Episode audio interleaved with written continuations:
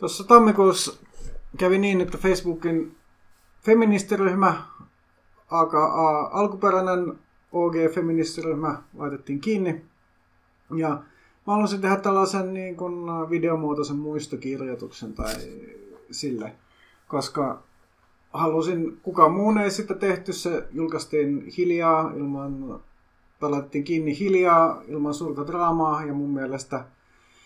siitä on ollut ehkä ihmisillä vähän väärä kuva, enkä halunnut, että jäisi sitten äh, niin kuin historiankirjoihin pelkästään sellainen näkemys, että se oli niin kauhean tiukkapipoinen ryhmä, joka sensuroi ihmisiä vaiensi ja, ja pelotteli ja oli, oli dogmaattinen ja ulos sulkeva ja, ja ikävä, kaiken puolin ikävä paikka, joka niin kuin pilasi feminismin, koska asia on mun mielestä huomattavasti monisyisempi ja itse asiassa – mutta pääpointti tämän videon tekemisen on, että haluan kunnioittaa ihmisiä, jotka ylläpiti tätä feministiryhmää ja loi tällaisen niin kuin valtavan keskustelutilan ja käytti siihen niin kuin lukemattomia työtunteja ja yritti niin kuin pitää se jotenkin jossain määrin niin kuin järjellisenä, järjellisenä ja mahdollisimman turvallisena tilana, vaikka se ei sitten ehkä loppujen lopuksi täysin onnistunutkaan, mutta tietyn aikaa kun myöskin täytti tietynlaista funktiota.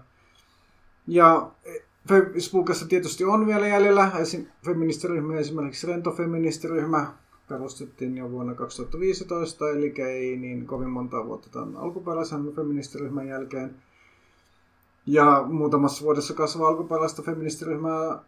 jopa kaksi kertaa suuremmaksi, että siinä on nyt suunnilleen 8000 jäsentä, kun taas äh, alkuperäisessä ryhmässä oli ehkä 4000 tai vajaa 5000 jäsentä, kun se laitettiin kiinni. Mutta tämä rentofeministiryhmän idea siis oli, tai se syntyi niin kuin nimestäkin voi päätellä, että oli ihmiset, jotka sitten meitä, että alkuperäinen ryhmä on liian kireä ja ulos sulkeva ja sillä niin kuin liikaa tapella, että haluttiin tehdä tällaisen niin kuin matalamman kynnyksen ryhmä, mutta ei se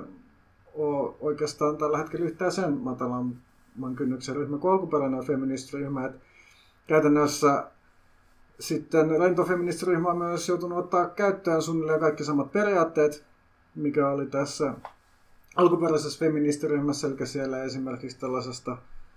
niin kuin sävykyttäämisestä, eli tuonne politisoinnista voi, voi, voi tulla sanomista, jos, koska esimerkiksi halutaan hyväksyä, että,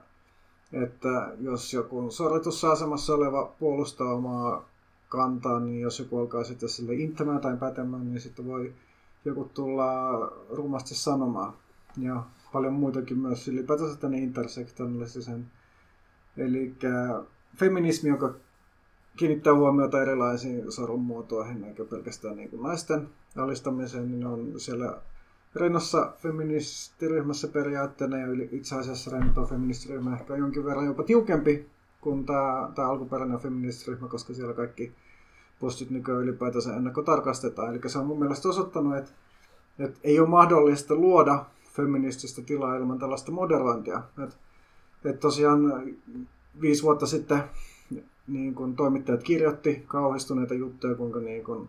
feministit määräilee ja rajoittaa sananvapautta ja, ja sitten äh, kolme vuotta sitten ihan samanlaiset jutut tästä alkuperäisestä feministiryhmästä, niitä alettiin kirjoittaa sitten Reinosta feministiryhmästä, mutta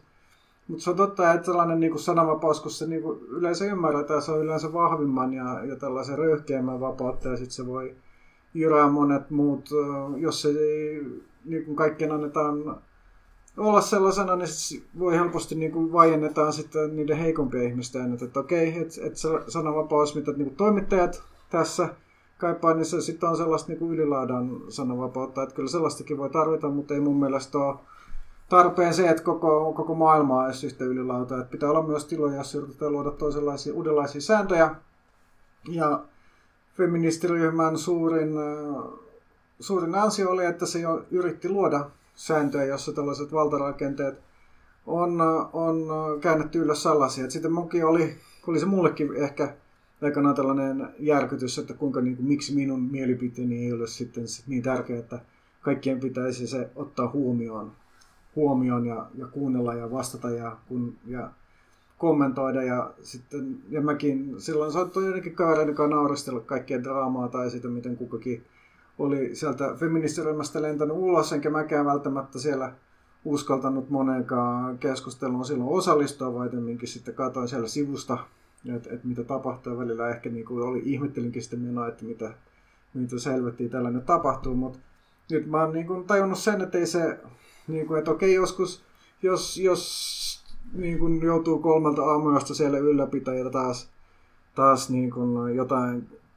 palauttaa järjestystä johonkin ketjuun, niin kyllä sinne voi niin kuppi lentää nuoria ja tulee joku ylilyönti, eikä se niin maailma sitä kaadu, jos, jos joku moderaattori joskus tekee jonkun väärän arvion, että pitää vähän niin pystyä katsoa vähän sitä isompaa kuvaa. Eikä se niin kuin feministiryhmä todellakaan siihen kaatunut, että, että toimittajan sananvapautta oli nyt niin kovasti rajoitettu tai, tai siihen, että, että tota, sellaisessa oli jotenkin liian kirja meininki tai, tai paska ilmapiiri. Et, et lähinnä se kaatui siihen, että se tila ei sitten saatu turvallista, että et jatkuvasti sinne tuli häirintä mielessä ja, ja teki kuvakaappauksia ja sitten jakoi niitä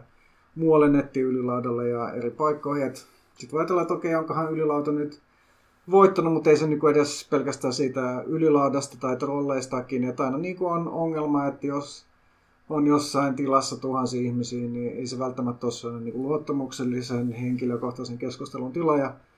monet varmaan ennen kaikkea näiltä ryhmiltä tai, niin kuin olisi halunnut jotain tällaista niin kuin tukea omiin asioihin, jotka voi olla tosi niin kuin kipeitä ja henkilökohtaisia sellaisia. Mutta, ja se on ollut niin kuin 60-70-luvulta asti tietysti feminismi on aika paljon liittynyt just tällaiseen niin kuin henkilökohtaiseen ja asioihin ja, ja jakamiseen ja sitä varten perustettiin tällaisia läheisryhmiä niin kuin 60- ja 70-luvulla, josta sitten on, on osittain tätä konseptia siirtynyt internettiin, mutta se konsepti ei välttämättä vaan ole sellainen, että se skaalautuisi tällaisen niin kuin monen tuhannen hengen ryhmään ja eikä se välttämättä pidäkään pidäkään skaalautua, että ei feministinen toiminta aina oli kaikkea muutakin toimintaa kuin nämä Facebookin ryhmät ja edelleenkin on netissä ja netin ulkopuolella. Siihen niin kuin maailma kaadu eikä se ole välttämättä iso draama, että se niin kuin, toiminta on nyt jossain muualla. Mutta siinä on huoneakin puolia, mistä niin kuin, on tarkoitus käsitellä tämä loppuosa tästä videosta, koska tosiaan siitä, että feministinen ryhmä oli niin keskeisessä osassa noin 4-5 vuotta sitten, niin se tehti se, että tietynlainen fe, se feminismin laji, mitä feministiryhmä edusti, niin se oli myös jonkin aikaa hegemoninen Suomessa, oikeastaan enemmän hegemoninen kuin missään ähm, muualla päin maailmassa, tai ainakin niissä maissa, joita seuraa niin muita Pohjoismaita tai Venäjää tai, tai Jenkkiä tai Iso-Britanniaa, koska se oli ensinnäkin intersektionalistista ja myös toivotti mukaan miehet, ja toivotti mukaan äh, seksityöläiset ja transihmiset. Ja nämä asiat ei ole itsestäänselvyyksiä ja ne on alkanut, alkanut sitten sitä mukaan, kun feministiryhmä ensiksi alkoi menettää asemansa jo kolme neljä vuotta sitten ja niin äh, on sitten alkanut, alkanut vähän murtumaan, että toisaalta feminismistä on tullut Suomessa monimuotoisempaa, mutta se ei ole välttämättä aina hyvä asia, koska, koska niin kuin kaikki, kaikki feministit ei ole välttämättä niin kuin yhtä, yhtä hyviä. Okei, mä oon se tyyppi, joka sanoisi, että mikä feminismi on hyvää tai niin kuin oikeeta, mutta tässä sanotaan, että okei, kyllä mulla on mielipide siitä, että mikä on niin kuin parempaa feminismiä, mutta en välttämättä ole tyyppi, jonka voisi niin kuin kieltää ketään minkäänlaista feminismiä täältä. Ja sitten pienin ongelma on, on se, että separatismi on tullut takaisin, alkoi tulla takaisin joskus kolme neljä vuotta sitten, rupesi näkyä tapahtumia, jotka oli silloin naisille ja, ja kiss, äh, ei kiss miehille, mutta se nyt on tietysti ongelmallinen määritelmä, koska sitten äh, kaikki varmaan ymmärtää helposti miksi, ja sitten minkä on se korjattu yleensä määritelmillä, että on tapahtuma naisille ja ei, tai tilana naisille ja ei miehille, mikä on tietysti paljon parempi määritelmä. Ja se on